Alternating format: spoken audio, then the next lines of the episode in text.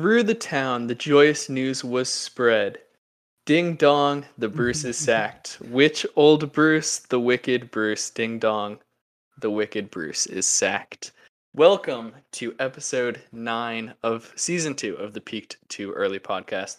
I am Blake Munchell. I am joined by my lovely co host, who I saw this past week, Yeah. which was lovely. Oscar, Mhm. how are you? Hello. Um, I've had a tough week. I've been sick quite a lot. Um, but I'm really glad I got to make it to Maddie's birthday party. Happy birthday again, Maddie. And it was great to see you. And I can't believe that Bruce was sacked and we haven't done a pod yet about it because, of course, we're coming to you on Thursday. And that is entirely my fault. It has been one of those weeks, very busy, but better late than never. And yeah, I'm very excited to hear you talk about Steve Bruce being fired. Um, Yeah. wonderful news all round. The only question left is will I subtweet you when I tweet about this episode going Mm. live? Uh, you, I deserve it, so yes, probably. Um well, uh let's kick some stuff off with Um, yeah, um news. Uh although for some reason I closed it. Um I had dug into your prediction lead. Mm, However, yes, with your perfect prediction of Brentford 2 or sorry, Leicester 2, Brentford 1, I'd like to hear. uh you have regained your 3-point lead That is atop what the I'd peak like to early hear. table. Yes, yes. I just, Um I want to keep going. I want to keep widening this rift. I want to make you. I want to make you hurt. I want to make you do extensive research into, I don't know, stats to just to try and make up the ground. This is my goal now. By Christmas, I want it to be a, a seven point gap. who are Sorry. you, City? That was Running aggressive. away with the league? Mm, yeah, Not this season. But not this season, that's for sure. No, okay, Blake. I'm literally. I we haven't. I need you to talk about Steve Bruce. Like I, I want it to happen. We have, obviously, because we hold off talking about football to each other for the pod, and then when I go ahead and do stuff like force us to do it on a Thursday, I'm, I'm like, I'm- need it. So, fill my ears with wonderful, cathartic. Bye, bye, Bruce. Yes, after uh 98 matches in charge of Newcastle United, um, he has finally been sacked. Um, I will not go too much into my elation um, upon hearing the noise. Uh, we don't have a permanent manager yet. Whatever, don't care. I'm fine with even like keeping Graeme Jones through December 1st and then uh, you know, I think it, it's better to have a manager come in sooner rather than later, but as long as Bruce is gone, I'll be happy. Um, he, I don't want to talk about Newcastle on the field uh, this week. Um, I just want to take a trip down memory lane of the Steve Bruce era at Newcastle United. Uh, he was appointed at the very end of the summer transfer window in 2019.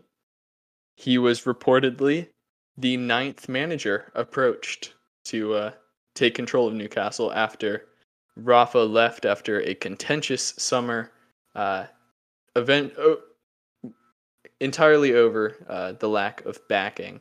Uh, in those, uh, I think it was 16 days um, of the transfer window, Mike Ashley gave Steve Bruce 100 million pounds, uh, of which they spent most of it. Um, 40 million on uh, Joelinton, who I like as a person. Um, as a footballer, there's some stuff to be desired. Um, but famously, Rafa Benitez said he was offered the 40 million if he would sign Joelinton, and he said no. Joelinton's not ready for the Premier League. I will not spend 40 millions on a player that's not ready. Rafa leaves, Bruce comes in, they give the 40 million, bring Joelinton in, and most fans would say it's been a waste of money.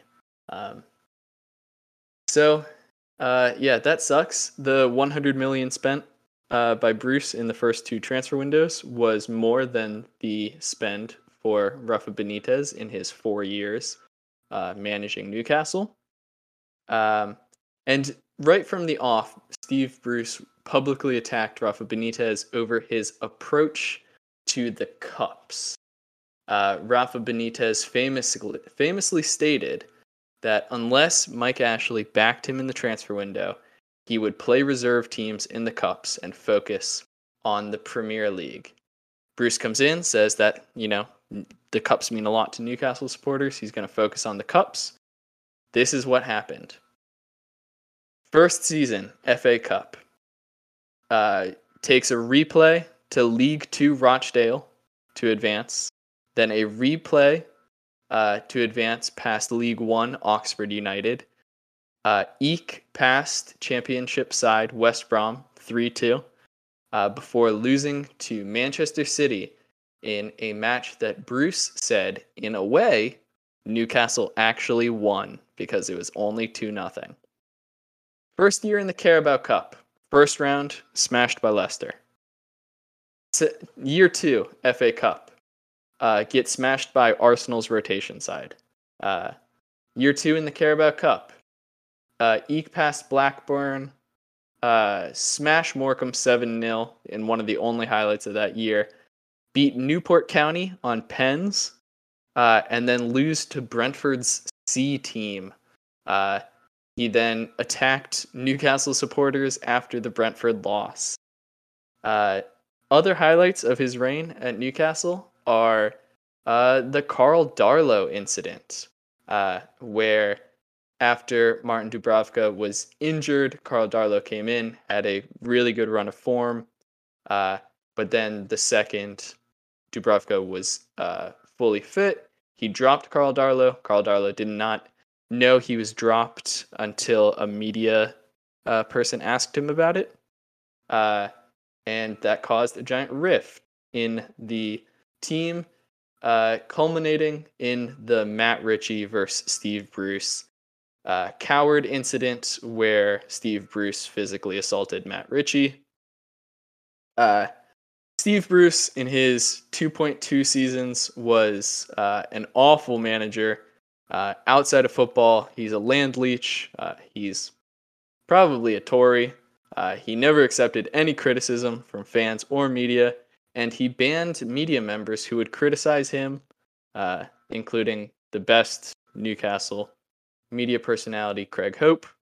Um, and then this does not even include the on the pitch performances, which include uh, inheriting the seventh best defense under Rafa Benitez and finishing 20th in every defensive category over the last two seasons. Good riddance, Steve Bruce. Uh, absolute fucking wanker. And breathe. That was wonderful. I felt I felt good after hearing that. Um yeah, I mean I don't have a ton to add to that. I, I do have a couple questions for you. Um that was that was a great trip down memory lane actually. Um and obviously I mean after his sacking, there were lots of pieces on, I guess his like manager managerial career. Obviously, he got to a thousand against Spurs, I think Spurs, and he's been just like all over the block. And people were talking about um, all these clubs that I'd forgotten he'd been at in the early 2000s. He came out, I think, and said, "Oh, look, this could be like my last club. I could be retiring. The abuse is too much. Like I'm tired of it, etc., etc." Um, do you think he's done, or is he sort of manipulating, and then like the next next job that comes up, he'll spring into action and take it? He might be. Well, okay. So here's the two things. One, if he doesn't take a job in the next two seasons, so this season and next season, he gets his full eight million Oh. departing gift. So I think Yeah, he but- might go on a little vacation. Uh, Yeah, but then but then if he doesn't have anything for two years, he's done, right? I mean, I guess that's why he's saying it. Because if he, if he's is- out if he's out of work for two years, he, no, the surely not. These we know that English managers get a pass like nobody else. Uh, you know, so I think someone will be desperate enough. You know, we see awful, awful managers get chances all the time, um, including Steve Bruce for a thousand managerial appearances. Um, Yeah. I think he could do it just because he's a little parasite. Okay. you know. Okay, a couple of other- blood. questions for you then.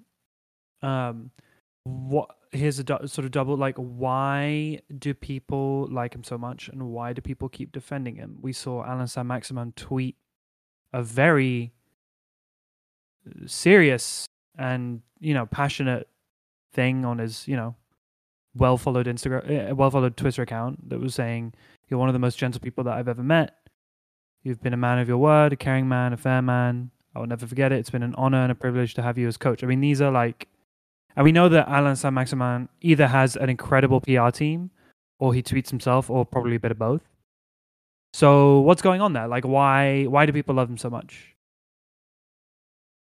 I think uh, from the media side, outside the fact that uh, Steve Bruce's agent and the agents of many, uh, you know, prolific media members like Simon Jordan and that sort uh, have the same agent. Mm-hmm. Um, outside of that, I think it comes from uh, just sort of the older mentality of what Manchester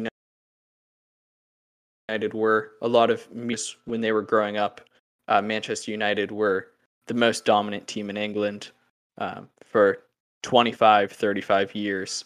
So, uh, and he was the generation prior to that. So he was the generation that those Manchester United players were being told this is the standard you have to stand up to. So players like uh, Rio Ferdinand, who have made the switch over into punditry, um, you know, I'm sure in his time at Manchester United, Steve Bruce was, you know, this Manchester United icon because he is a Manchester United icon. Uh, strange that he's not being considered for uh, Ole's hot spot or hot seat right now. But uh, he also, uh, you know, I guess generally he's a nice guy. Um, he's quite hot headed, I think. Um, but it seems that people who know him one on one personally think he's like a really great guy. Yeah, Um, so I guess it's the, a perfect combination of like blend plus uh, his reputation, uh, because certainly his managerial record, he is the worst Premier League manager of all time, uh, the most losses and the worst win percentage ever. Uh, so I'm not Yeah. sure how he's quite so respected managerially, but I think a, a lot of things outside of his record make him a very popular figure. As for Allan St. Maximin, I think it's, uh, you know, one, when Allan came to the US, or sorry, to the UK, he had had at his previous clubs a lot of troubles, um, a lot of fights with managers. Um, the basis on which, you know, who knows how true they are. But uh, Steve Bruce, if a as a one-on-one relationship person, is this nice guy. I could see how being a 22-year-old moving to a new Yeah. country where you don't speak the language, taking him under your wing and you know supporting him and playing a style of football that basically is hoof it up to Allan, let him do whatever he wants. Um, that I think that sort of thing would endear Steve Bruce to Allan St. Maximin. Um, but yeah, uh, interestingly, not a lot of similar posts coming out of Newcastle's. no, yeah. uh, I mean, locker I think that's that that's pertinent too. I think one one thing about Steve Bruce, I would want to shoe in there if we if we just want to find something about his like managerial, you know, talent or whatever. He is or was excellent at getting um, teams out of the championship. I, you can't argue with that. Um, and so I think that was always like a, a question of him in the Premier League, like why are you in the Premier League when you're a wonderful championship manager? Um, so maybe maybe there's teams to hoover up for him down there eventually. And then okay, really quickly, one last thing, and I, I'm really curious about this, and I- I think if you can try, like I don't, if it was for me, if it was my club, I think it'd be really hard to put the emotion aside. But do do you think that the abuse went too far? The personal abuse. Like I understand, I agree with you. I don't think he, you know all this stuff. You know the stuff about the landlord stuff is disgusting. So, but like, do you what what do you think about that? Did it go too far? You know, some of the abuse, which I don't know if this is the abuse he's talking about or not, but things like death threats Mm, happen to every manager in the league. Yeah. And they're all awful. But Yeah. death threats to managers is it's not like Steve Bruce is being singled out and the only manager who's receiving death Right. threats. right. Um, the fact that the his first interview on I think it was Sky Sports, he said, like, oh, it's hard to be called an inept inept cabbage head every week. Uh, which Mhm. that's not abuse. Um No. you know, that's like seriously degrading the heft of the word abuse. Yeah, for sure. Um,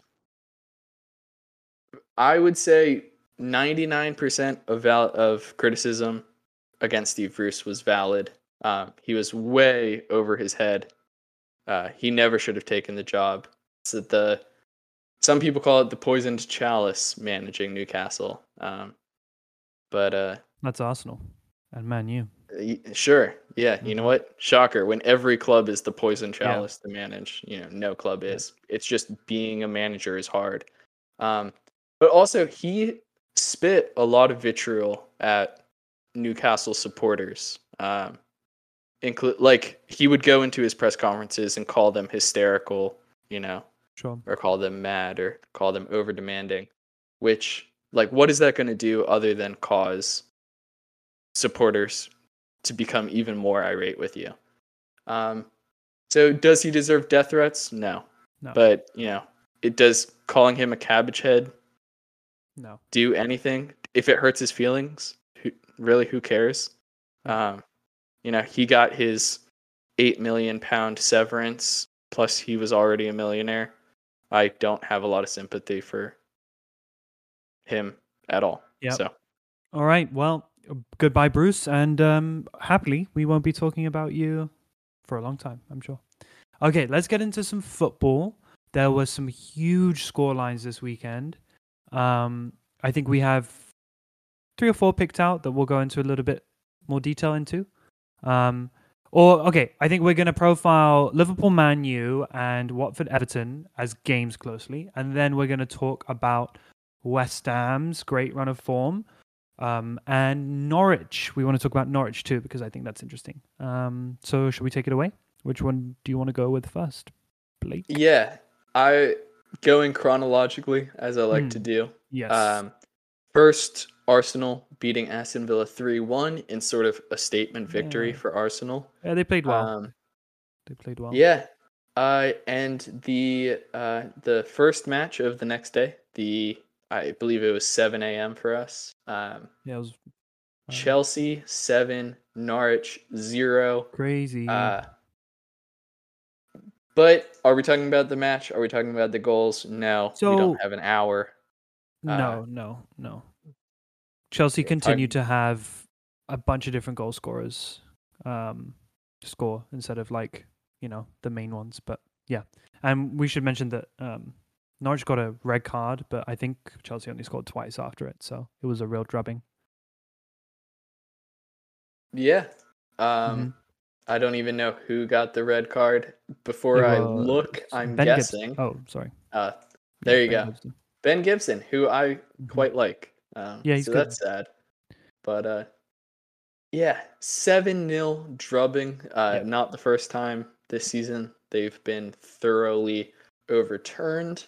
Uh, not many matches where they haven't been overturned Yeah. so far. I'm sure when they play Newcastle at the end of November, they might get their first victory.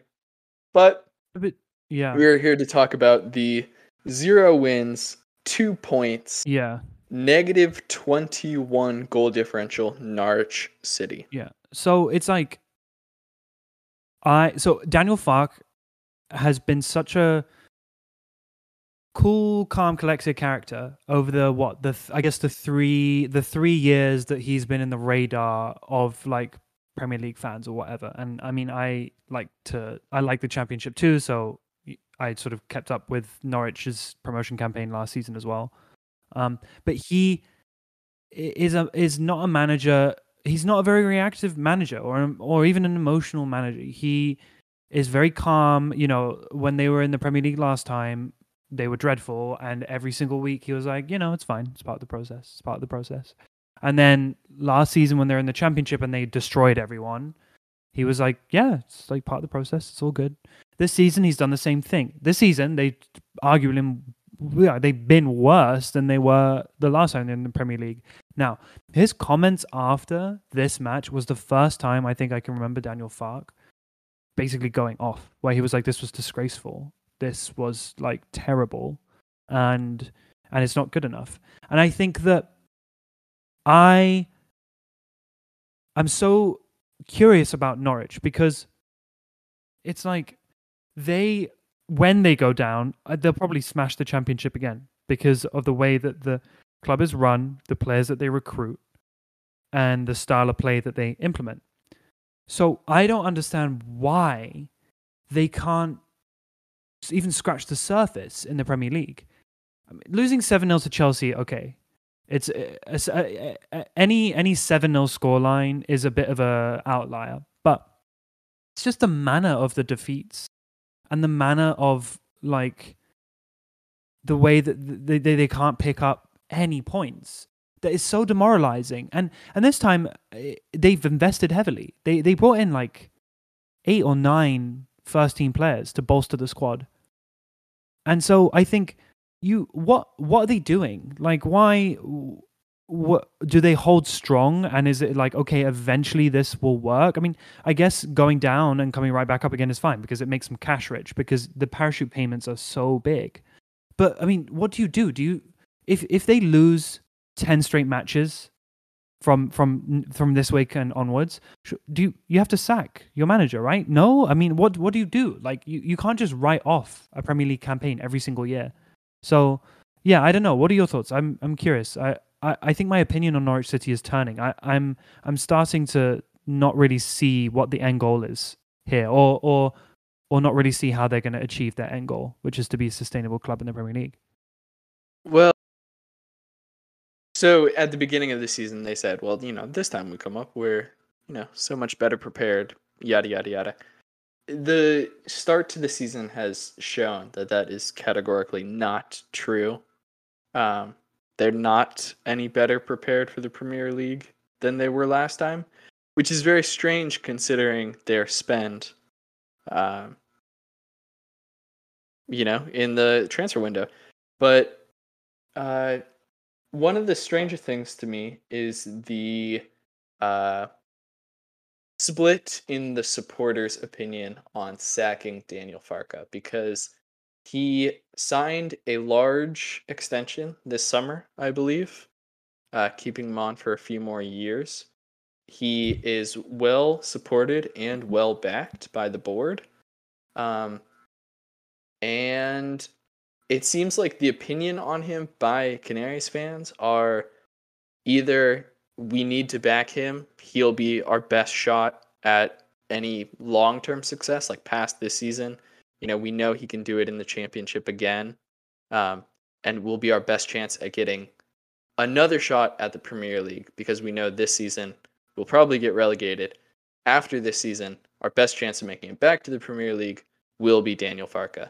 And the other half of the uh, supporters for Norwich City uh, saying, no, we should sack him. It's, you know, our, the plan should be to stay in the Premier League rather than uh, you know, plan for relegation. Um, but I just genuinely don't understand how Norwich can be this bad. I part of me does get it because if you look at who they bought, you know, not a lot of Premier League quality. Uh, Josh Sargent never played in the Premier League. Pierre Lees-Melou never played in the Premier League. Uh, Michael Norman never played in the Premier League. Uh, that Greek guy didn't play in the Premier League. The Albanian yeah. winger, uh, he never played in the Premier League. Uh, Ozan Kabak Kabak had a the- yeah. horrible time yeah. in the Premier League. So the the players they bought were not Premier League standard, but it's not very often that you see a club spend 100 million on signings. Uh, don't really care what net spending was. I'm sure they were net negative or something, but um, you don't really see a, a club spend 100 million in signings and be Yeah. by far the worst team in the Premier League. yeah League. like not even not even close like the worst team and i think that's the thing where it's like brentford have come up and they signed players and none of them had premier league experience pretty much. And so then where do you start pointing the finger at, of blame? Is it at recruitment or is it at the management? Like how you know it, the, the the gap in in yeah the the, the gap is it, the, the rift is so wide. It's like it's a yawning chasm right now.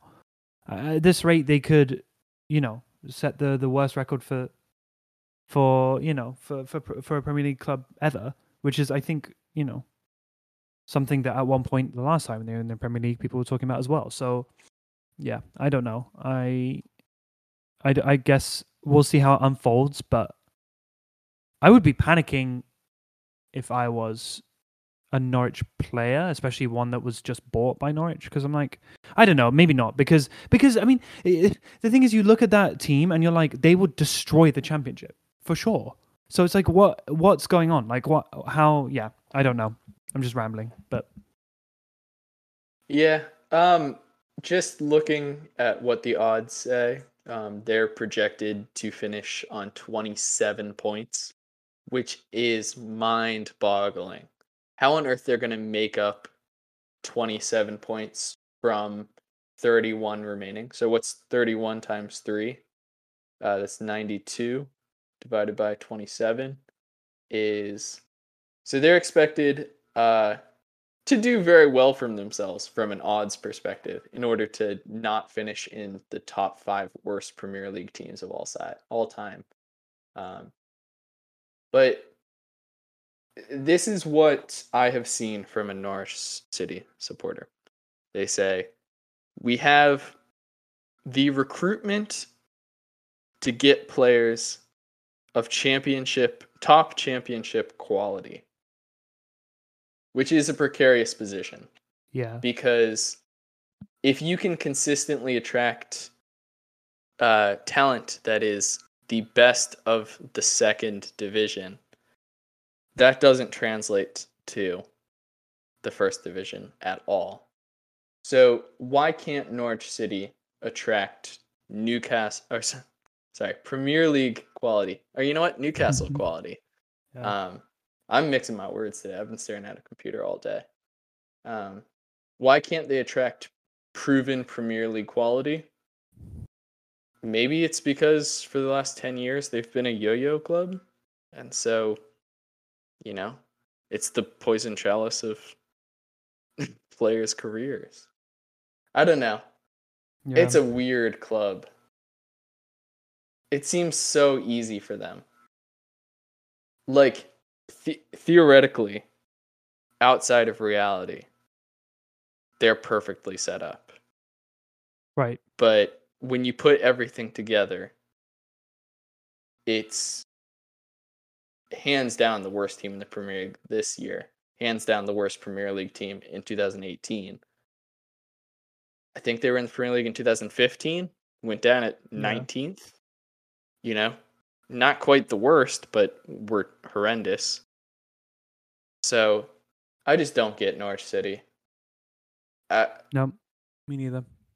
And I'm disappointed too because I thought they would be a fun side this season, but it's not. turning out like that. what what more can they do? Uh, I yeah, that's what I'm saying. I don't know. And so where does the change come from, and and why isn't it working? I think that that must be the inquest. And I think I don't know. Like either you turn your attention or blame to the players or the manager or both. Or, I don't know. But anyway, we have spent plenty of time on that. So let's keep moving because we yeah let's let's let's move into the matches. We have two exciting matches to talk about. I don't know if you want to recap just the scores in chronological order. I keep forgetting about that. Um, yep. Uh, Palace won, Newcastle won, awful match. Uh, Leeds won, Wolves won. Don't know how this match was. Did not pay attention. Um, yeah, Leeds. I think it started out badly, started yeah. out well, ended poorly, hmm ended with a 94th minute penalty. Yeah, Um, Rodrigo Moreno. and then one of the strangest outcomes uh, Yeah. of the weekend: uh, Everton two, Watford five. A scoreline Yeah. everybody predicted. Crazy. Um, it was the return of former Everton player, however briefly, Josh King, who scored a pretty sensational hat trick, I guess, in this match. Um, as Watford beat Everton 5 2 at uh, Goodison Park. Um, it all started swimmingly for Everton because uh, Tom Davies, who I really like as a player, actually, um, scored in what the third minute. Um, it was I think Demarai Gray again showing the drive, the sort of old school classy winger stuff, um, dribbling it, dribbling it down the left flank. Um, and I think he was up against Trust Ekong, who by the way has been so bad this season, which is sad because I really like Trust Ekong. Um, but he uh, cuts the ball back to um, Davies, who who puts it in. Um, and then, okay, I've written down in my notes. I think I've basically done this as so many goals that I've done it in sort of the order of goals. But then the next thing that happened was, uh, the, the sorry, the game started at frenetic pace because Josh King, obviously the score of the hat trick, equalized, but it was ruled out for offside. Um, and then we had this little strange little waiting period uh, where Josh King had kind of celebrated and weirdly enough did that kind of oh i used to play for this club kind of thing which is strange to me because he was kind of neglected when he went there um, in january but then uh, uh, var overturned it it was so marginal um, but i think it was gray again who kept um, kept it kept it onside um, and then um, i mean yeah it was it was kind of all Josh King spearheading this this attack um, because he he had another chance that um, Pickford saved, um, and then we get to the end of the half and it's one one only. So you know it, it was a, it was a good first half, but you're not thinking that it's going to end up a five two scoreline. But um, Richarlison, I think, who came on as a sub, if I'm not wrong, um, gets the first goal of the second half um, in about the 63rd minute.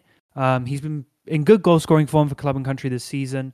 Um, scored quite a, a very Everton esque goal, I guess, slossing somewhat into that uh, big, big hole that. Um, oh my god, his name is escaping me. The striker, whose name is. Ah, Rondon or Calvert Lewin? Calvert Lewin, thank you. Uh, the big, big hole that Calvert Lewin has, has has left in this side. Um, he he came on and scored a a good diving header. Um, and then uh, I guess you can call it capitulation because, and I think you texted me about this. Um, some some of these like Everton players, like Coleman, are starting to show their age. Coleman has been a fantastic servant for Everton over the years and a great Premier League player, but he's losing his legs now because um, Kucka, who himself is like 35, by the way, um, scored um, to, to, to equalize with uh, a good header, but it was like a free header because Coleman basically just lost his man and then didn't bother to try and defend the, the in swinging cross. Um, and then it gets from bad to worse for Rafa Benitez's side because um, I guess Josh King and uh, Emmanuel Dennis are really exploiting this somewhat shaky Everton defense. I think Michael Keane uh, definitely is pushed way too far up the field. Josh King is just essentially playing on the shoulder, and he gets a a uh, like a ball pushed him at pace, goes in from the inside, um, takes it really nicely out the air um, under his control and slots it past Pickford, and then Everton just get sloppy basically. Um, King gets his hat trick, um, and he gets a lot of boos, I think, from the Everton supporters, which is strange because I mean he he was barely an Everton player. Um, but yeah, he, he was quite emotional. I thought with with his uh, hat trick um, celebration. He's had a tough couple of years. Obviously, he got relegated with Bournemouth. Prior to that, he was really close to this like forty plus million pound move to Man United. Um, a few years ago, he was, you know, kind of tearing it up, and now he's kind of past his prime. He's like what thirty uh, or so. So I think maybe it feels like he's making up for lost time. Um, and then deep into stoppage, stoppage time, we get Emmanuel Dennis coming in for the fifth. Very uh, calm finish. I guess you can be when you're 4 2 up um, and frankly destroying the home team. And um, much like how we'll talk about the Man United Man United uh, fans filing out, the stadium was like super quiet. Uh, people had left um, in in like by the 84th, 85th minute. Um, and Everton absolutely destroyed on their home turf. And I think I said this last week, but uh, about the honeymoon period being over for Rafa, but um, not good, not good. Yeah, really not good for Rafa. Um, this is sort of the last thing you want as a new manager uh, in a very contentious appointment. Um, I can't think of a worse scenario for a new manager um, getting smashed by mm-hmm. relegation favorites um, when you were, you know, 2 1 up an hour in. Um, yeah. I only have a few notes uh, to add on. I'd like to. I feel like so frequently, uh, referees rightfully get slagged off for awful performances, but I thought uh, whoever was refing this match did quite a good job.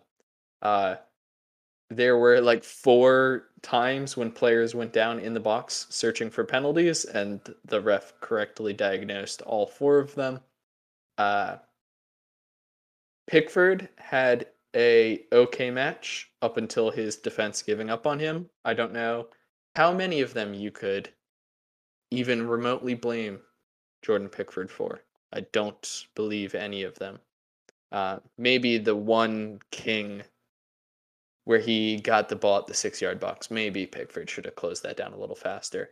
But other than that, you know, Pickford had a fine, as good of a match as you can have conceding five goals. Um, Seamus Coleman, one of the worst matches I've seen from a defender. Um, mm-hmm. Three or four goals, largely down to him.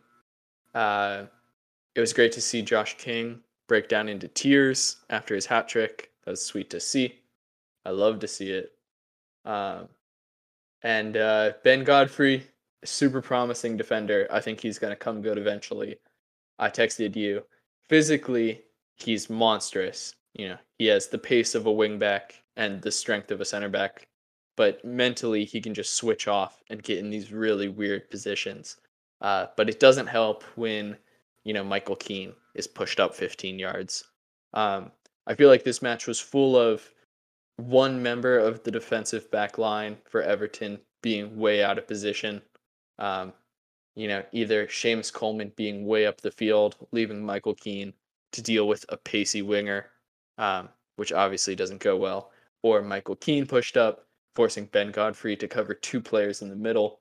Um, it just uh, is such a yikes back line of Seamus Coleman, Michael Keane, and Ben Godfrey. Um, you know, that's not uh, inspiring yeah. confidence in anyone. Um, and uh, the Premier League put out a tweet today saying, Who's the most underrated player in the Premier League? And one of their four options was Allen, um, hmm. who I just don't quite get it from. I think he's okay. a very rated player. I don't think he's overrated, and I don't think he's underrated. I think he's just very meh. Sure. Um, very mid-table player. Um, Interesting. But yeah, I like Allen. I think he does a job. I like him. yeah, I just don't think you could pick out four players and say Allen is one of the Yeah, that's that's a four that's strange. most Yeah, underrated players. Another one of them strange. was Jordan Henderson, um, What? which No, he gets you know, of, he gets he's one of the most overrated players in the Premier League. Just an absolute tosser. Um, I no, I disagree. I think he's wonderful, but um, wonderful player. So Yeah. did you see that pass this weekend? By the way, Jesus Christ! I mean, that's like one of the best passes I've ever seen. Um. Okay, good. Everton. So yeah, uh, we got Watford being destroyed by Liverpool last weekend, and then destroying Everton this weekend. So Merseyside, strange. Um, let's do Liverpool Man U and oh yes, let's do that, please. Let me hang on. I keep why do I keep forgetting about the chronological order, Blake? What's wrong with me? Okay, don't worry, so I got it. after Everton Watford, we got Southampton Burnley, which was a 2 2 draw. Um, Livramento continuing to impress, former Chelsea boy. Um, and also Armando Broja, who uh, Southampton, who is a striker on loan from Chelsea. Maxwell Cornet getting two goals um, to salvage a point for Burnley. I think this was a decent match. I, I didn't watch it; it wasn't on anywhere I could watch. Um, Southampton dominated possession at home. Uh, had almost twice the shots that um, Burnley did as well. Maxwell Cornet c- scored a couple of stunning goals though, um, and I think that.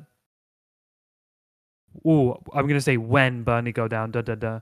Um, when Burnley go down, I think he will be one that someone will take a punt on. Um, after that match, um, Man City dispatched Brighton 4 1. I think that this is actually quite a significant victory because I think Brighton have been so good this season that a 4 1 victory against them is kind of something to write home about. Um, Phil Foden scoring twice. Um, I thought that um, Bernardo Silva played excellently as well. Um, I'm steaming through these, but I think that's fine. Um, I want to talk about my Happy Hammers getting the massive derby victory win against Tottenham 1 0. Michail Antonio, that man, scoring in the 72nd minute. Easy tap in from an Aaron Cresswell cross, I believe. Um, Spurs looking very brittle, um, looking very uninspired. West Ham, essentially the opposite. I think that while this game wasn't a Premier League classic by any means, um, it was just indicative of a team in West Ham that are, and I've been saying it for a long time now, and it still feels a little bit strange to say, uh, ob- objectively, just a really good side. I think that's testament to the growth of the players that we've seen from West Ham um, uh, over the last few years. Blake has just texted me massive in the chat. That's extremely true, Blake. Thank you. Uh, we are massive. Um, so yeah, growth of the players, but also the system. I wanted to shout out the system. Moyes has found an excellent system for us to um, play with. I want to shout out Ben Johnson at right back, who has been filling in for the injured Vladimir Coufal, who I believe still has not conceded a goal when he has played for West Ham this season.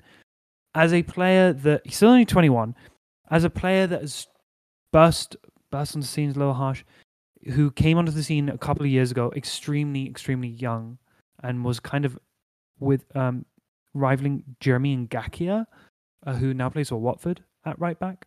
Um, it is astonishing to see his growth in the season. His positioning now is frankly amazing. Like I, and that was one of his worst attributes. So I don't know what's happened. I guess it just clicked for him.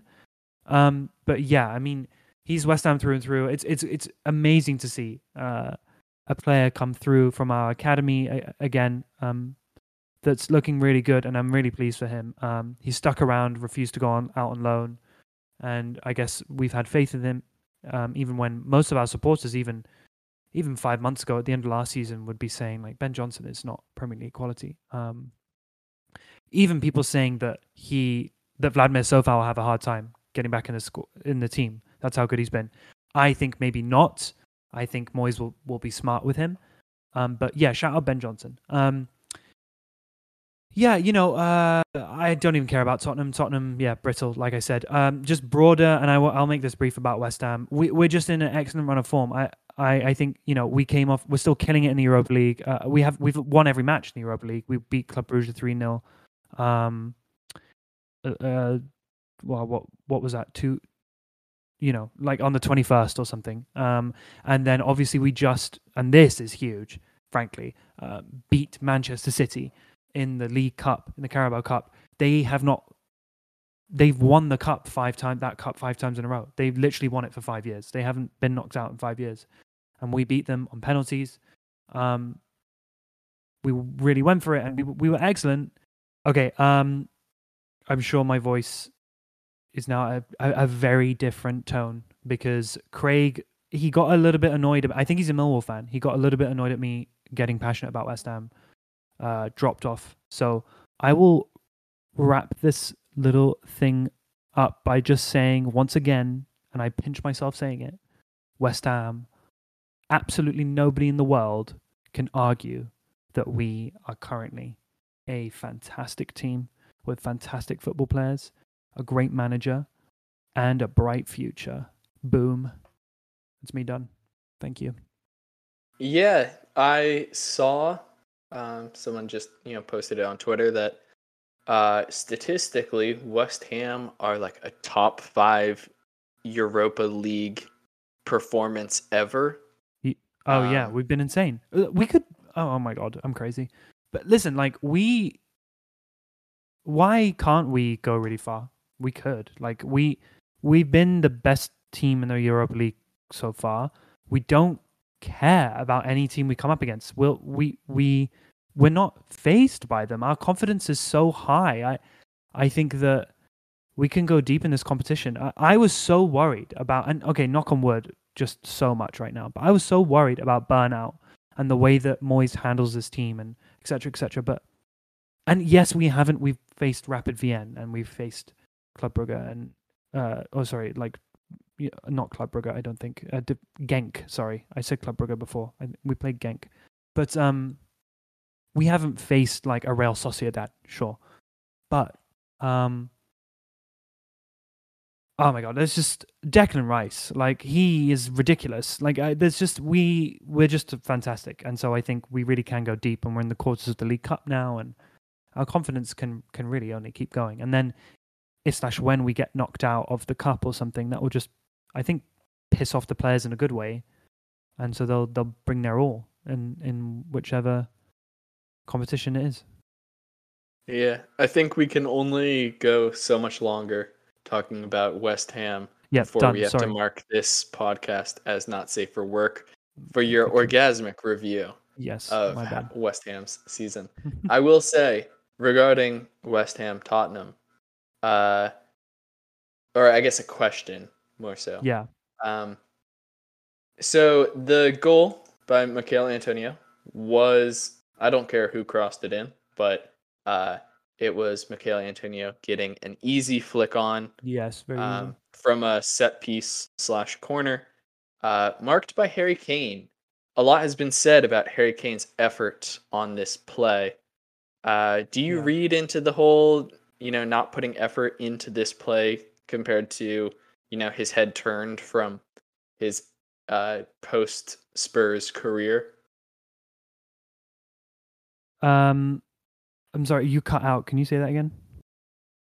Do you read into the lack of effort on oh. defending oh. Michail Antonio here as um, indicative of something more in terms of turning his head post Spurs career? So I'm not one to take like micro moments and sort of like declare that this is like uh, indicative of like a, a broader thing, but I think I think it is just one observation we can make in a series of in a series of observations about Harry Kane. Um, I think that whether consciously or unconsciously he's done with Spurs, consciously or unconsciously he's throwing in the towel. Do I think that this defending for Michail Antonio? No, I don't think that that particular moment was him thinking, I don't want to play for Spurs anymore, so I'm not going to try here. Um, I think you know, weird stuff like that happens all the time. You could even point to Nuno Espirito Santo and say that no one knows what they're doing on set pieces or something. Um, but Harry Kane, I think cynics would say that he's intentionally doing this because Spurs will be more likely to sell him. And, you know, they might not be wrong at this point. Fair enough. I just want to know your opinion. Yeah. Uh, Leicester City would go on to beat Brentford 2 1. Um, and then, uh, kind of the, the, it wasn't the best match, but it was certainly the one with the most talking points. It is, of course, Liverpool 5, Manchester United 0. Oh my goodness. Like, what a match. Crazy. Absolutely crazy. And I I've just glanced at the clock, so um we're go- we are running over time. Um but we have to talk about this because Yeah. oh my god. I mean and we at this point could do a special pod on Man United itself and just Ole Gunnar Solskjaer because the the fallout after this has been ridiculous. It it seems as if Man United fans the world over have pretty much given up on Ollie and his pundit friends are still still backing him, which is kind of crazy. Apart Yep. from Paul Scholes, who actually said after the uh, 3-2 win against Atalanta in the Champions League that he was like, "Oh my god, this is like red flags, red flags, red flags." Um, so people have been picking up on that. Do you want to run through the goals real quick? Um, I won't run through the goals, just kind Okay. of general things. Um, first goal, uh, the it was three on one. Uh, Keita, Salah, and Jota running against Luke Shaw. Luke Shaw being a recurring theme in this match. Uh, second goal, Keita's goal. Uh, it or sorry, second goal, Sa or Jota's goal. Um, really poor communication between Shaw and Maguire. Uh, Salah's goal, uh, deflection, unlucky, yada yada yada. Um, there was a really shitty situation in this match where Curtis Jones does one of those winning a defensive free kick, um, and Cristiano Ronaldo kicks Curtis Jones uh, in the chest, uh, which I thought watching it live that it would be reviewed and go under violent conduct, but you know it's just the red. VAR didn't look at it. Um, and then uh, Luke Shaw's fault again. Mo Salah would sneak one in in the 45th plus fifth minute. Um, uh, Ole Gunnar shooting daggers at his team, just silent and Yep, furious. Yep, yep. Um, post halftime, 50th minute, Salah gets his hat trick.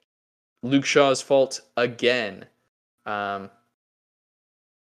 Pogba would come on within 15 minutes, be sent off. Uh, duly, you know, absolutely deserved. Um, and then to encapsulate this match, um, in at the very end of the match, Cavani hits the post from two yards out, uh, which you know, cherry on the icing on the cake of an awful day. Cherry on the icing of a cake that the inside was full of shit for Manchester United. Um, the fallout much more interesting than the match itself. Oscar. Um. Ugh, that's my that's my reaction to Manchester United. Uh, On one level, I'm delighted because I hate Man United. On another level, I'm bored because we've been talking about this circus with Ole Gunnar Solskjaer for ages, and just today, I think I was just idly thinking about like, I was like, oh yeah, to myself, I was like, man, Ole Gunnar Solskjaer the same reaction happened when they lost humiliatingly to Istanbul Başakşehir in the Champions League, either last season or a couple seasons ago. I was like, oh yeah, and then I was like, oh yeah, but remember when they sensationally beat PSG, and that's like kind of what got him the job. And then remember like huge victories over Man City and Liverpool and etc. And then I was like, okay, this season is different because I think it's the the concern here is the way that he tactically set up against Liverpool. Klopp, this was just like embarrassingly easy for him, right? It's like what's worked for Manchester United under Ole Gunnar Solskjaer against these types of teams is being a counter-attacking side. Cristiano Ronaldo literally ruins that. He can't do it. So it's like, I mean, it's hilarious. Cristiano Ronaldo has been in great goal scoring form for them. He and he's actually won them crucial matches, basically mainly in the Champions League, maybe one in the Premier League. But he is poison to Manchester United, absolute poison. And and and I think he will be the nail in the coffin for for Ole Gunnar Solskjaer. I think there has to be something to be said, right, for the the personnel that they do have, and a, a manager like Antonio Conte is objectively going to get more out of them incidentally, I think that if Conte comes in, there's going to be a problem because he won't want to have Ronaldo in the team, and Ronaldo has to be in the team. Blah blah blah. Hence why I say he's poison. Um. Uh, uh the okay, the, there's so much for me to say, and I can't say it all because we're running out of time. I'll leave it off with I think the players are starting to turn against Ole Gunnar Solskjaer finally you can see on Instagram, he hasn't even unliked it. Jesse Lingard liked a post literally calling for Ole Gunnar Solskjaer to be sacked. Um, so the the writing is on the wall. They say that he has three games left to save his job. I reckon if they come into this weekend with a resounding defeat, he'll be out the door. Um, the rumors are that Conte wants the job, so I think it's bye bye Ollie. To be honest. There you go. Mm-hmm. Um, and honestly, I hope he gets sacked. Yeah. Um, yeah. although, I've soured you know- toward him too. He kind of annoys me now. yeah, he does annoy me, but um, if it means Manchester United misery, uh, lifetime appointment, please. Um, that being said, Oscar Saywell, we're on a time crunch, which means we need to get to the predictions. I hope that forcing you to do a time crunch prediction means you have some bad choices. I will run through my three. I'll let you write your predictions down. Um, I have Leicester one, Arsenal one. My, uh, you know, decision making coming down to I don't pick enough draws. Um, so this one, it's gonna be a one-one draw. I have Brentford on the road at Burnley, beating them one nothing. Um, for no reason, know, just you know, flip of the coin. Um, I actually think Burnley are much more likely to win this game, but I need those sweet, sweet points. Um, and my final match, I think this is the first time I've ever made a prediction where West Ham does not win. Uh, I have Villa 2, West Ham 2 as my third prediction. Oscar Saywell, what are you predicting this week? Um, I'll be honest. I do like all those predictions you've just made. I've done predictions at the speed of light. They are definitely dreadful. Um, Watford one, Southampton nil, Norwich two, Leeds two. Why? Why did I predict that? Wolves nil, Everton one. There we go. Fair enough. Bold claim with that Norwich 2 Terrible Leeds 2. claim. Absolutely dreadful, but it's fine. we will see how it goes. Uh, and finally, I do have my five questions for you to finish up the pod. Um, as to start out, as always, um, actually, time out. Uh, this five questions from Blake does not have a theme. I'm breaking it for the first time this season. Um, it's okay. no theme. Yep, random questions. Okay. Uh, my first player, uh, he is from a small club uh, from before you and I were born. He started his career at Canet de Mar uh, before moving to Espanyol, uh, where he stayed for a long time 12 years. Oh, longer. 15 years at Espanyol uh, before making his money move to the Premier League with Swansea City. Uh, he would return to Spain to Rayo Vallecano uh, before moving to his current club. Can you tell me where one Jordi Amat is? Oh my god, he's. Oh my mic. Hello, I think I'm here. Oh my god, Yep. he's still playing. Um, I remember He's this only guy. 29. He's only 29. I remember this guy because I, I guess just like FIFA or like I get yeah, it's just that Swansea side that was in the Prem for a while back then. Um, literally absolutely no idea. So I do know, however, that I think he's uh, like, isn't he mixed? Isn't he Yes. like His Filipino father or something? his Yeah. father is Spanish and his mother is Indonesian. Oh yeah. Um, Uh, not much like said, yeah, South, Southeast Asian representation anywhere in football, so that's cool. yes, he represented Spain uh, at Mm. every youth level. Uh, and since 2011, he has represented Catalonia alongside Gerard Piqué. Um, so, Well, there we go. uh, um, yeah, literally no idea. do you want to take a stab? I can give you a Mm. hint. Give me a hint because I can't. I have been to this city. Oh my god, it's in Belgium, and it is. Uh, oh my god, no! You went to. No, you've talked about this to me. Oh, It's a sad city. U- Upen, Upen, right? Yeah, I, I don't know how to pronounce it. It's the one with all the It's like vowels. Eupin. Eupen. Eupin. Eupen. They have a football Yes. club. What? Yes, they're Oh, okay. Oh, Um, who's that Nigerian player, Nigerian winger for um Everton? Um, who was Mm. you know quite the hot prospect once upon a time. for Everton. Uh, like Henry Onyekuru? Onyekuru? Yeah. yeah, he he played for Eu- Eupon. Oh, really? He started his career there. Um, He was a great player. where yeah. is he? That's a He's at Olympiacos, which is really fucking sad. Uh, yeah, Jordi Yeah. Amat. Uh, Okay, five. Years, to know. fif- yeah, fifty appearances Hmm. at Swansea. Interesting. He's okay. Yeah, I suppose. Yeah. Not the worst career. no, Um okay, I've got some statistical questions for you. Hit me. Uh how many clubs have scored fewer than 9 goals this season? So, 1 in 1. How many clubs? Okay, I'm going Burnley, Norwich, possibly Newcastle.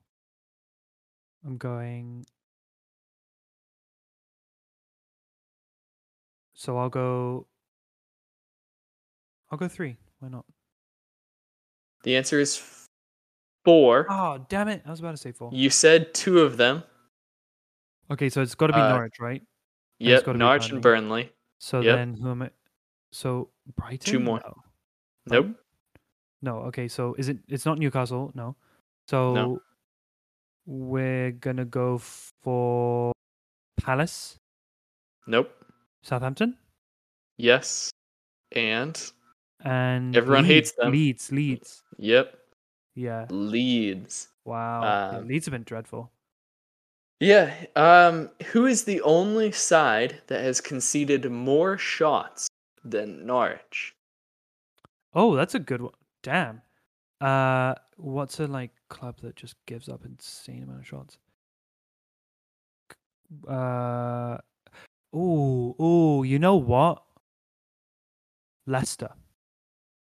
It is Leicester. Yes. Yeah, I think I remember just like either reading something or listening to something where they were like, guys, Leicester uh, give up insane amount of shots. I wonder why that is. Yeah, I don't know.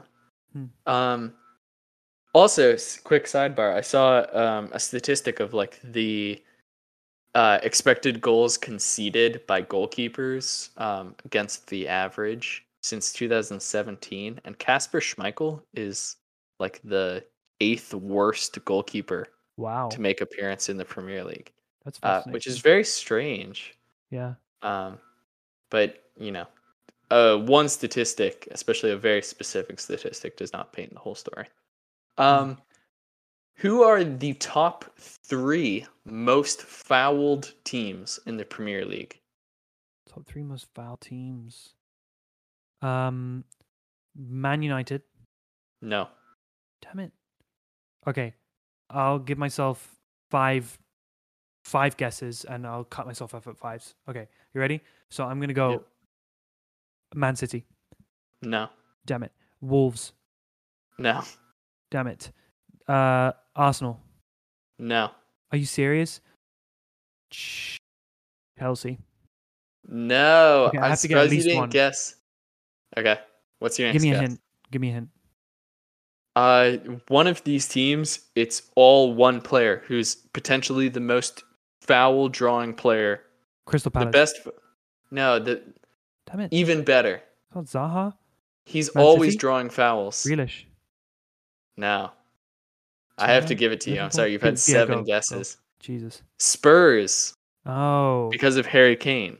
Oh yeah. Um, the top two in terms of most fouled are Aston Villa at number one, and Hmm. Wow. Norwich City. Amazing. Uh, yeah, pretty amazing. Very interesting top three. Hmm. Um, and then my final question for you is: How many teams have not had a player score with their left foot yet this season? Eight. Eight. No. Did I? No, way Oh, off. Like eight. Eight was out of because it was so Damn far it. off. Okay. The answer is two. Oh, okay. Oh, sorry, three. Three. All right. Uh, you want to take a stab? You get three guesses at three teams who haven't scored with their left foot. Yep. I'm gonna go Brentford, No. Newcastle. Yes. Oh my god. And I am going for Burnley. No. Damn it. It One is is bad. Newcastle, Norwich, and Brighton. Okay. Okay. Okay. Um, yeah. Uh, that has been That's been a Episode monster nine. monster episode nine. This was a long one. yeah Good. very uh lots of uh very important talking points on For this sure. one. Um, sure. if you liked this podcast, leave a review. Yes. If you hated this podcast, uh, message us on Twitter Yeah, or by don't email. Yeah. Um, please. anything. Um, message Oscar personally Personally, please, O please. HSCUH. Oh, or me personally at uh, BMUNSH. Uh, and take care of yourself.